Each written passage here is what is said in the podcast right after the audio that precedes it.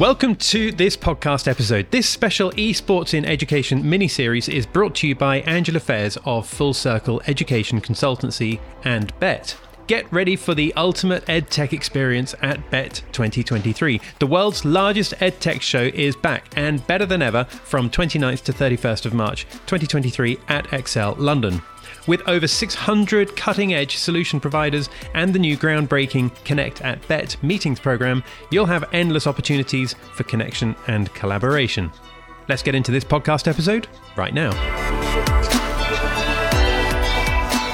Hello, and welcome to episode two of this mini series for Bett, taking a really close look at esports in education to see how it can benefit everybody who may be attending the Bett esports this year. I'm delighted to welcome to episode two Kalam Neale, who's head of education at British Esports Federation and director of education at Strategic Esports. Kalam, good afternoon. Good afternoon. Thank you very much for having me on, Angela, as well. It's, it's great to join you, and I'm really excited to get into conversation. Great. Well, I mean, I guess we start off by those people who might not know who are or who is or what is the British Esports Federation? So, British Esports Federation, we are the national body for esports in the United Kingdom. We were established in 2016 after uh, we received government permission, and essentially we have three core aims, and they are to promote esports, to improve standards, and to inspire future talent. And we do that in a number of ways. We run a number of initiatives and a number of projects that people can engage with us directly with and, and how we sort of look to achieve those aims. Education is a cornerstone of what we do. My role specifically is as head of education, so I work with all of our schools networks, all of our colleges, all of our universities, any educational partners or stakeholders. And um, two of the main activities that we deliver through education are our British Esports Student Champs, which happen in the same way that traditional sports happen um, as enrichment activities and, and through societies and through clubs on Wednesday afternoons. We also do run an international schools tournament as well, which we ran the first pilot of that last year, which I, I, is, was really exciting. And I'd love to share more about that with you as well and, and to share some of that with listeners. And then also, we co wrote the BTEC national qualifications in esports, uh, which launched in 2020 with our awarding organisation partner Pearson as well. Great. That's fantastic. I know um, this podcast goes out to a lot of um, school leaders and and senior leadership teams. What have you seen has been the benefit of schools onboarding esports um, when you've been kind of going around and visiting? I think it's it's been a variety dependent on their level of engagement and and activity that they've and how they've used esports. I think at the very first instance, it's around what is esports and generating that understanding so that parents are aware, so that careers advisors are aware, so that school leaders are aware of what esports is. The students will definitely be aware, and I think it, yep. it's bringing that into the classroom to then understand how esports can really act as that engagement tool for students. We've seen some amazing success stories where students have engaged in education, where they've re engaged that they might have been otherwise disengaged in education. And then also through the competitive nature of esports, you know, by definition, esports is human versus human competitive video gaming. So we're often in teams, we're often um, taking part in competition. So students who, some of which may never have been part of a club or part of a society, they might not be in the sports teams, they might not have represented before. They're now able to represent, they can be part of a team, they're learning such transferable skills, things like communication and leadership and the ability to think under pressure and think strategically skills, all of which employers want. But what we're doing is we're able to bring those to the forefront through the medium and through the passions that students have for esports. So that's been really impactful is bringing the communities together. And, and ultimately, this is about the school community. And, and that's one of the the biggest things that people often report is how engaged the community have become within the clubs and the societies. And then to take that one step further, when we then move into the education programs, again, schools are reporting some amazing success stories around student recruitment, student success, student engagement, student attendance.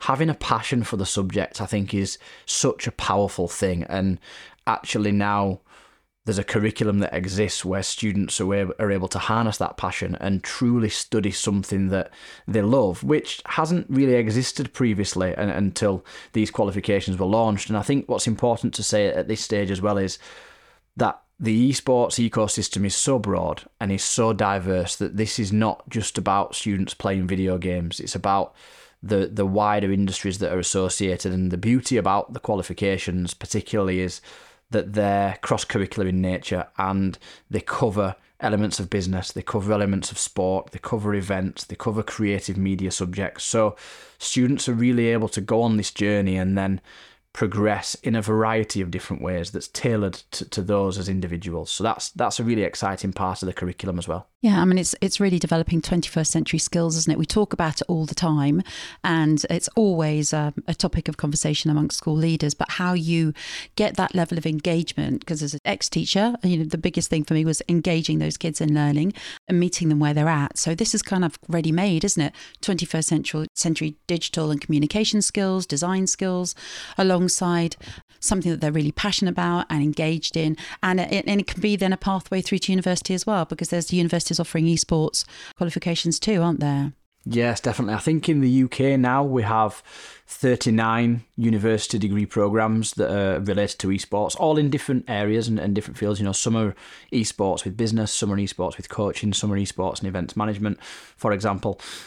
But but yes, you're you're absolutely right. I think that that really is hitting the nail on the head as such in that from a teaching point of view, us as educators, it's one of the biggest challenges that we have is around engagement. You know, how am I going to engage this group of people that are here that are studying a subject? And I think the beauty that we have with these sports is students are already passionate about it. They're already walking in with an interest. One of the difficulties often can be how comfortable educators are in teaching the subject because the students are so knowledgeable. But I think that's the beauty, and it's a slight shift in in our role as as the educator to be able to become more of a facilitator and to set up our learning environment and, and thinking about our pedagogical approach to, to teaching, learning, and assessment in really creative ways where we can allow students to research, we can allow them to become the experts, we can allow them to bring in their expertise of the things that they're passionate about, and then ultimately we're able to frame that learning in a in a way that takes students on the journey then where we can implement and embed all of the other key learnings and key knowledge, key skills, key behaviors that that we're trying to prepare students for their next steps, whatever they may be. For some, as we know, that will be higher higher education and higher levels of study.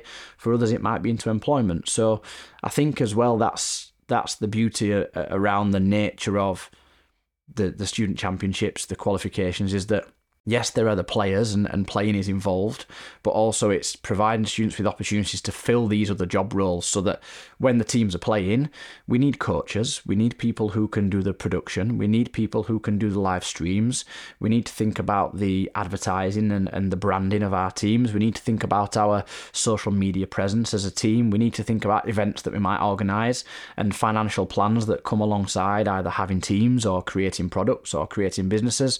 And and it's really equipping students with this wide and, and broad knowledge base through sort of guided discovery and exploration of of that thing that they really love and that they're really passionate about. So I think that's such an important message and and hopefully people are listening to that and, and thinking that sounds like something that my students would love.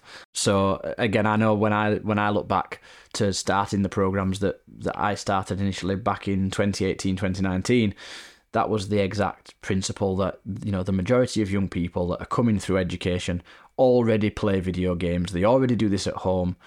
In some instances there's a disconnect with parents. There's been a disconnect with education but what this now allows us to do is really hook into that and, and bring it into the classroom and uh, yeah, I mean, fantastic also alongside that entrepreneurship that you just were talking about. It's like almost like running your own mini business, isn't it? And we're all looking for ways to develop entrepreneurial skills as well as digital skills. So it kind of fits really perfectly um, across those two areas that schools are really desperately trying to find a solution for at the moment.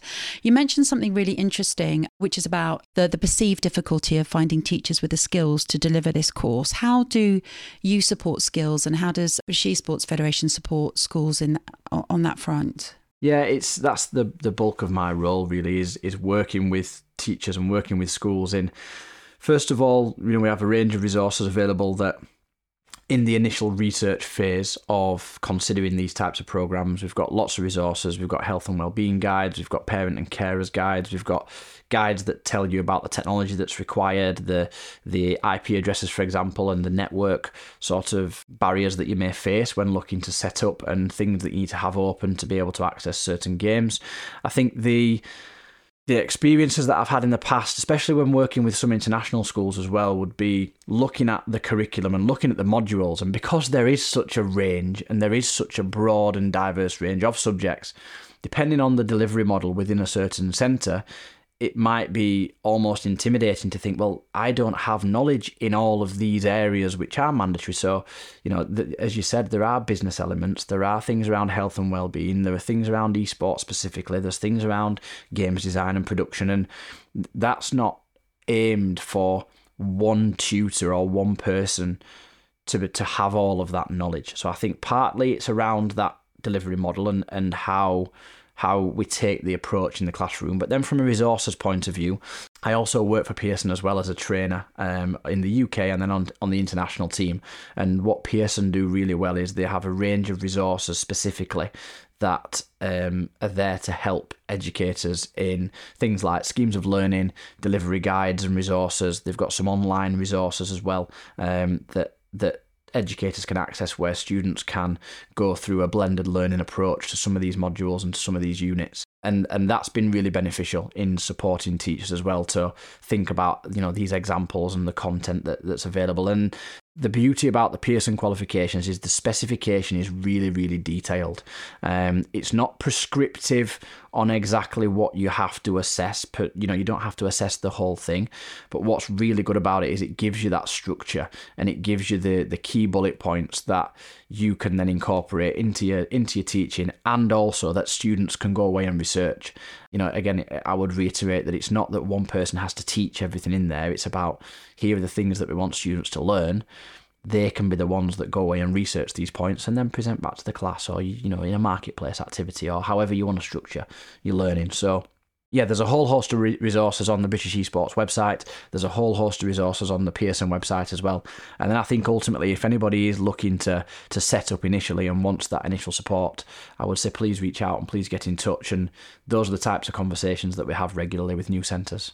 Great. And I was interested to hear that you, you work with international schools as well, because obviously my background is international and independent schools, although I'm doing some work through Full Circle right now with, with state schools as well. But tell me a little bit about the international school tournament. That sounds really exciting. Yeah, it's it's been fantastic. We we piloted this last year um, because obviously as British Esports, we run the British Esports Student Championships. We've got about 7,000 students that, that are taking part this year. And naturally, we had international schools then, especially British international schools, that were saying, look, there's, there's no tournament for us. There's nothing for us to do. We know we know our students would love that. What do we do? How do we get involved? So we, we ran that last year uh, with uh, I think it was five schools, uh, one in Portugal, one in Brussels, uh, Rome, Netherlands, and Paris, all, all British international schools. And again, some of these challenges were existent. So we're able to help people on that journey around you know what sort of information can we provide to you that you can put in your newsletters where you can educate parents. And um, some of the feedback that we've had from the the people that are at different roles within those schools. So and again i would say there will always be somebody within the school who has a particular interest. That could be the director of technology, for example. It could be the person who's in charge of co-curricular sports activities. It could be the head of PE. It could be the, the head of design and technology and computer science. Ultimately, the students and the student body will have an interest as well. And, and some of the feedback was was actually that some of the teachers, when once they launched this, they said it was quite overwhelming the number of students that were, were showing an interest. But then it's it's the benefits that they saw from students being able to take part. And again, it's things like collaboration, um, supporting the teams, other students from other programs coming in to spectate, students doing some of those roles, doing the internal commentary, creating the, the content for the newsletters, um, creating podcasts, things like uh, students developing those skills that we mentioned of strategic thinking and, and communication, developing camaraderie within the student body was, was one that shone through really well. And and then also one of the tutors that that spoke to us afterwards said that they had some really really positive responses from some of the parents as well that there can be this negative connotation attached to games and to video games and actually he said that when we put this out and we were in the newsletter and students were taking part says we didn't have any negative comments from from teachers because they could clearly see how much the students were enjoying this and at the end of it they were then reporting back on how they'd noticed that students had developed in some of those skills that they'd become more confident that they were coming uh, you know and they were, they were talking about what they'd been doing and how excited they were and ultimately they were competing, they were representing. And I think, again, that comes back to what we mentioned at the start around the power that this can really have for student communities and it, and it gives you uh, well it gives the students a, a, chance to kind of enter into a world it's one of the fastest growing markets i believe internationally. It's worth 1.2 billion in 2022 um, and it's continuing to grow exponentially. So it also gives them a, a, kind of success pathway doesn't it? And and we were talking the other day that this merging between kind of the gaming world and the business world and the education world it's such such an important set of skills to be able to learn to transfer into into other industries as well. Yes absolutely. And and uh, rightly so, as you said, it, this is you know it's one of the fastest growing industries in the world, and and the ecosystem is so broad and, and it's developing at such a rapid rate where we're seeing huge viewership, we're seeing huge prize money, we're seeing professional level players being thrust into the limelight, and as a result of that, all of these support roles are needed within esports. You know, yes, we've got the players, but as I mentioned earlier, we need the coaches, the team owners, the, the general managers. We need dietitians. They need lawyers to consider international law and finance. We need people who are going to start businesses. We need people who understand sponsorship and marketing and advertisement and e-commerce. And yeah. These are some really traditional career roles and job roles that have existed, but that are now needed within esports as as the industry continues to professionalize. But also on on the other end to that, I think it's it's getting students and people that are studying this to realize that be- that thing that they've been doing in the spare time that they just love whether it's you know why do we play at the heart of it because it's fun because we enjoy it because there's escapism because we can be creative and use imagination and through that enjoyment, then students have been developing this set of skills without even realizing. So it's getting them to recognize that first of all, but then plugging in the other employers. So, yes, there are these roles within esports, but it's absolutely not just about preparing young people to go and work in the esports industry, it's, it's the other side as well. So, can we educate employers on the flip side that there's a generation of people coming through our education system now who are interested in video games and esports who have this set of skills? You know they're tech agile. It's it's a nursery slope of young engineers who are have got this reservoir and repertoire of skills. So can we can we support employers to recognize that as well?